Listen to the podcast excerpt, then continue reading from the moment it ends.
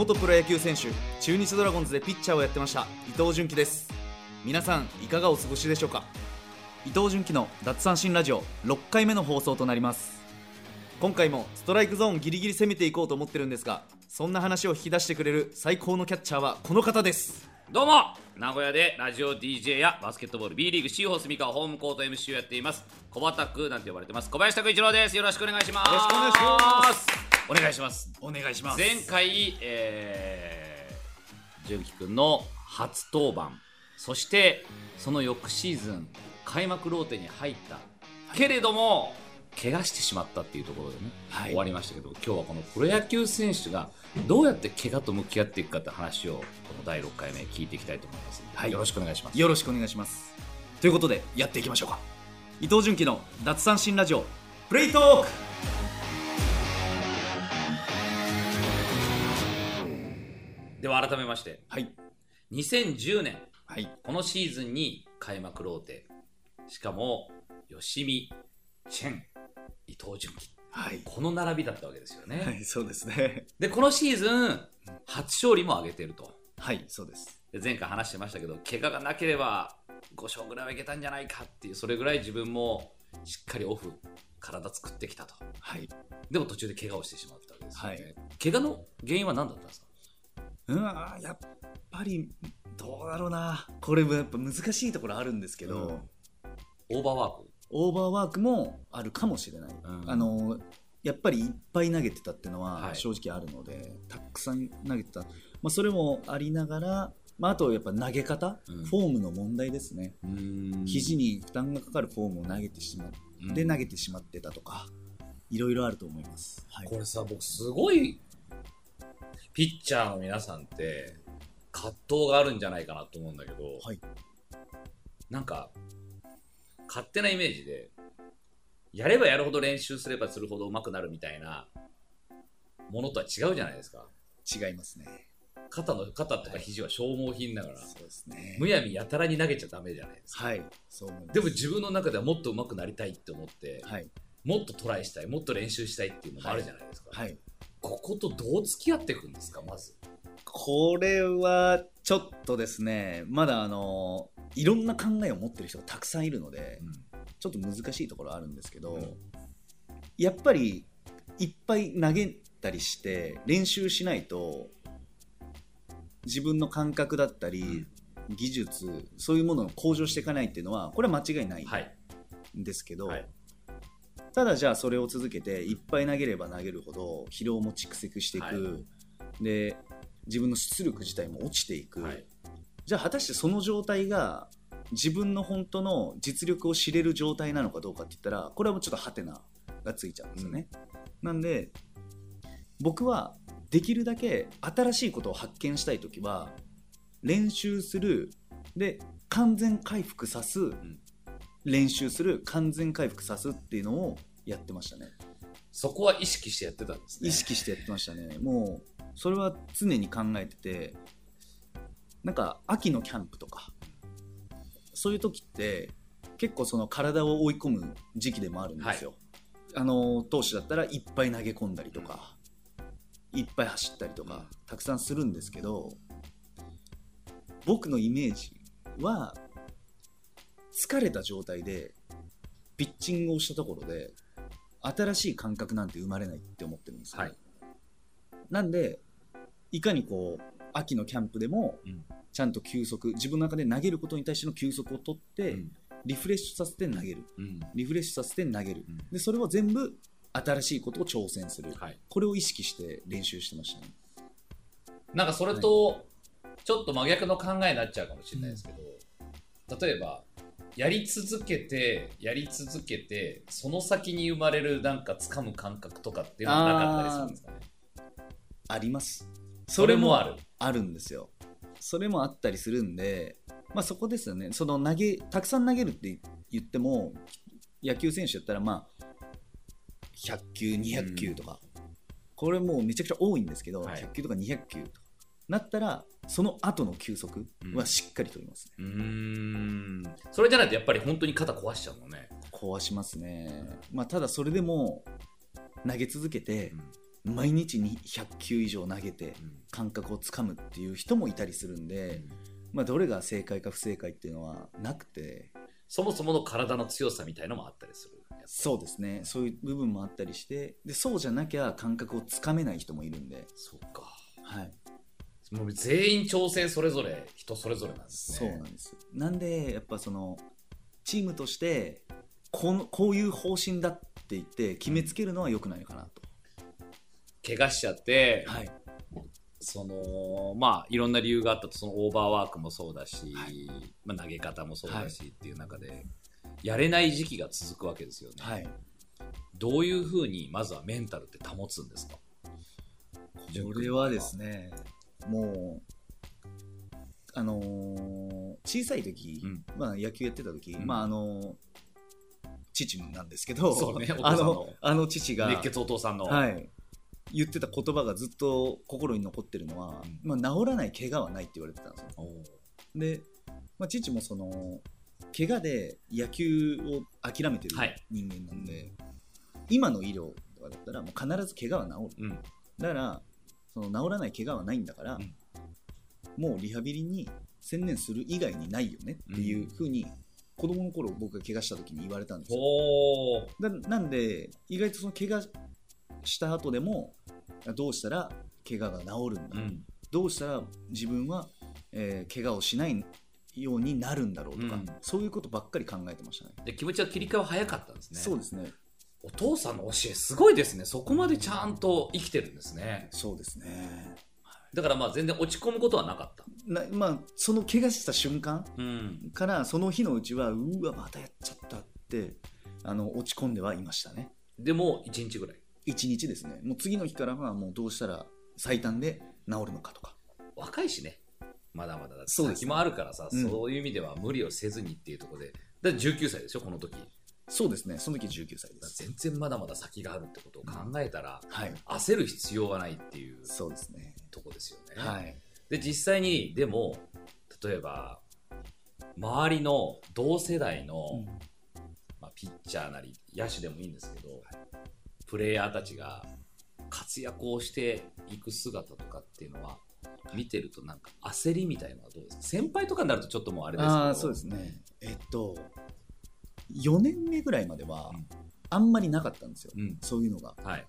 なんかもう自分のことだけやってりゃいいじゃんっはい。て僕の中で思ってて、で4年目ぐらいまでは、まあ、自分の実力とか,、うん。なんかそういうのをいろいろ総合的に考えた時にあんまりそういう危機感みたいなのあんまなかったんですよね、はい。正直、まあ、今思い返せば全然結果も出てないから危機感持てよって思うんですけどその当時はその感覚がなかったんですよね、で5年目になった時に大卒の自分の同級生が入ってくるんですよ。そうだね。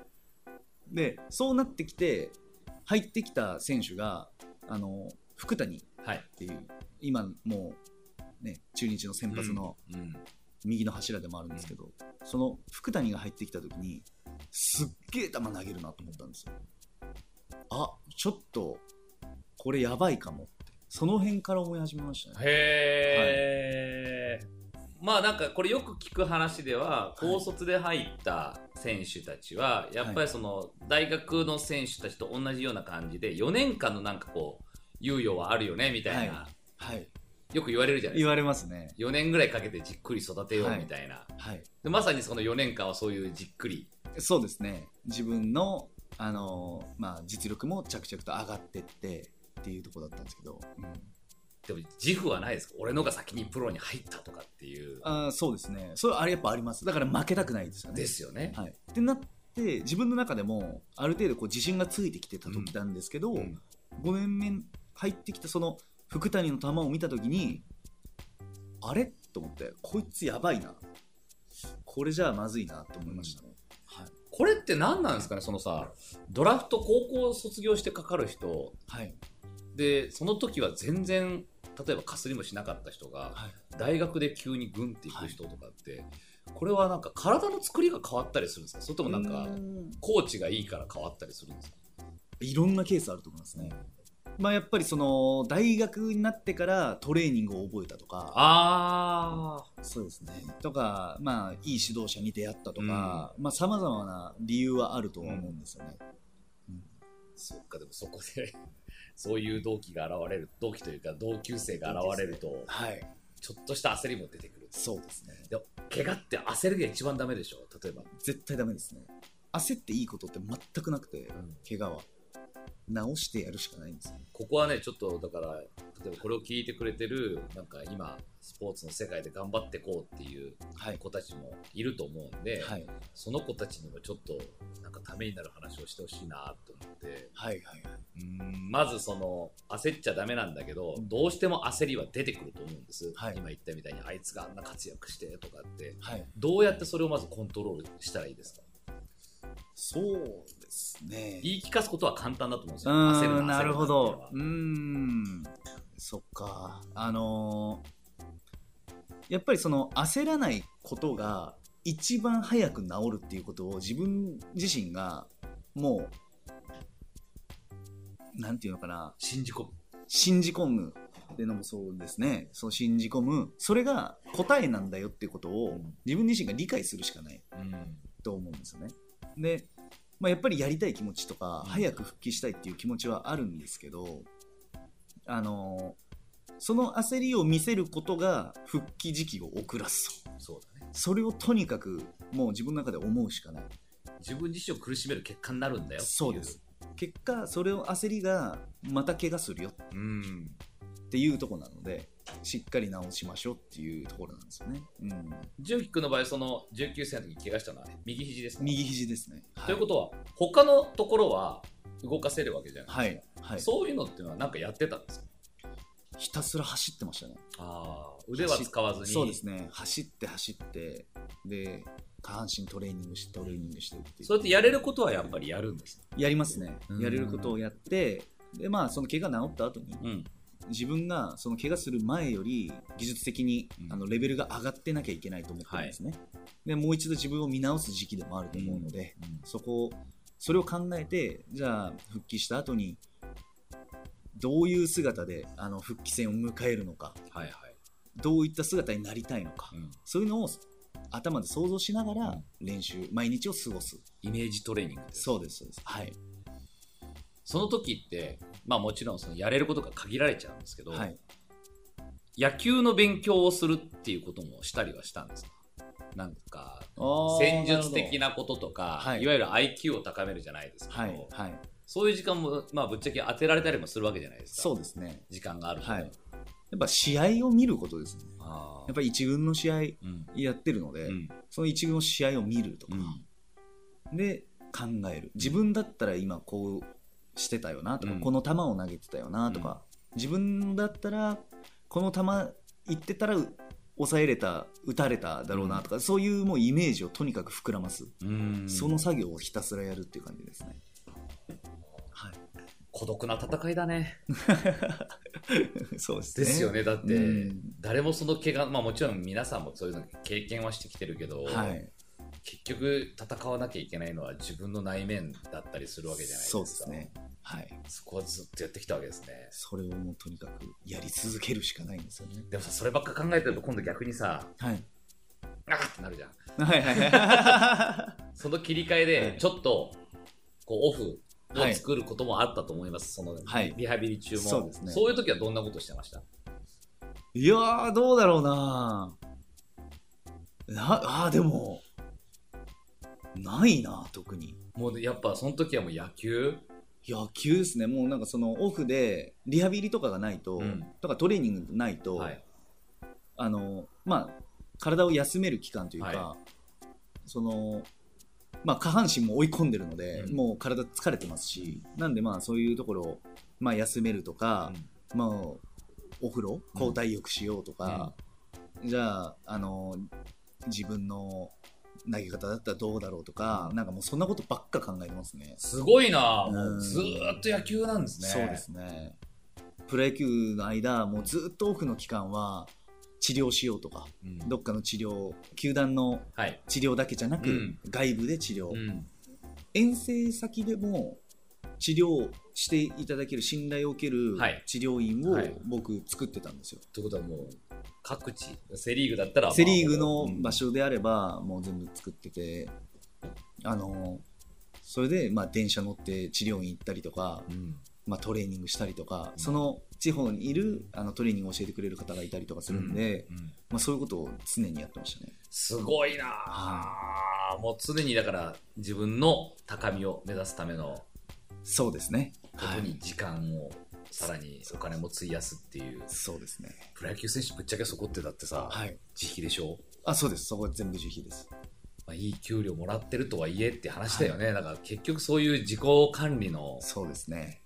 ことにはい。お金が回ったりするわけだもんねほぼ僕はそこに使ってましたね。だったら NBA のレブロン・ジェームスなんていくらっつったかな？体にかけるお金が何億とかする1年に、まあもらってる額がとんでもない額なんで、はい40億とかそんな額なんででも年間で3億とかなんかとにかく体のコンディションのためにそれぐらいのお金はかけるっていうさすがですね。まあ、やっぱりパーソナルとかつけられてってことですよだね。と思います、すごいですね。であとまあ食事も含めっていうところ、うんそう食事はどうでした？そこも気になる？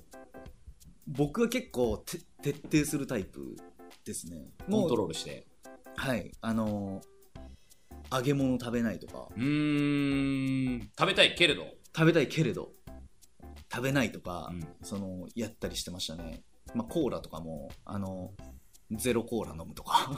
お 飲みたければ飲みたければもうゼロコーラ飲むとか、なんかもうそういうことを常に考えて、うん。食べるものとかも必ずその食べる順番とか、うん。まあ、そういうのも徹底してましたし。カロリーも、カロリーとかもですねもう体重管理を毎日してるんで、うん。体重減ってきたなってなったらうん。じゃあこんだけなんか食べてとかなんかいろいろ全部体重コントロールもしてましたね。すごいな。それは別に栄養士さんつけてとかじゃなくて自分の中で勉あ強して。そうですね。あのーまあ自分の中でももちろん勉強もしますし、まあ、この名古屋にいれば、まあ、妻が、あのーそういうのを全部考えて作ってくれてたので、はいはいはいはいその辺の管理を全部やってもらってました。ねスポーツ選手の奥さんっていうのもね、本当にね、だってそうやってやっぱり料理一つで、料理一つでっていうか、その食べるもので、やっぱりそのコンディションがえらい変わるっていうのは、はい。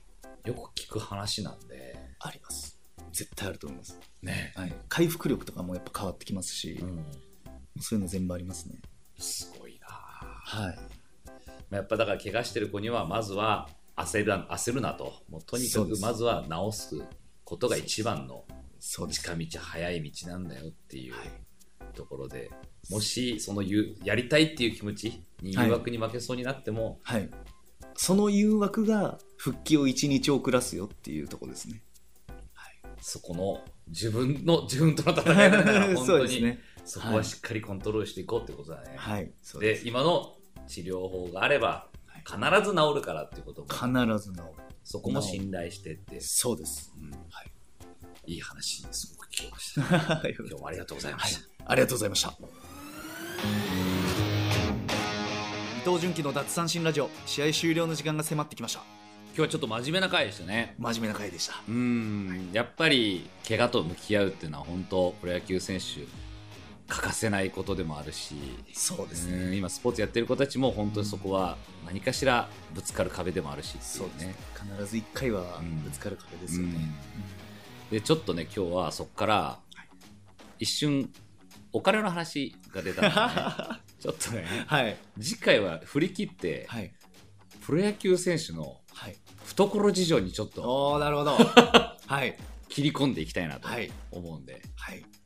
振り切っていきたい わかりました。よろしくお願いしますよろしくお願いします。この番組では番組の感想、僕への質問などメッセージを募集しています。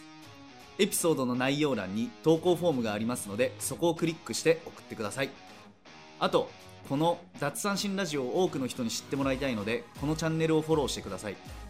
さらに SNS などは伊藤純喜で検索していただいたら見つかると思います。ぜひフォローお願いします。伊藤純喜の脱三振ラジオ。今日は試合終了となります。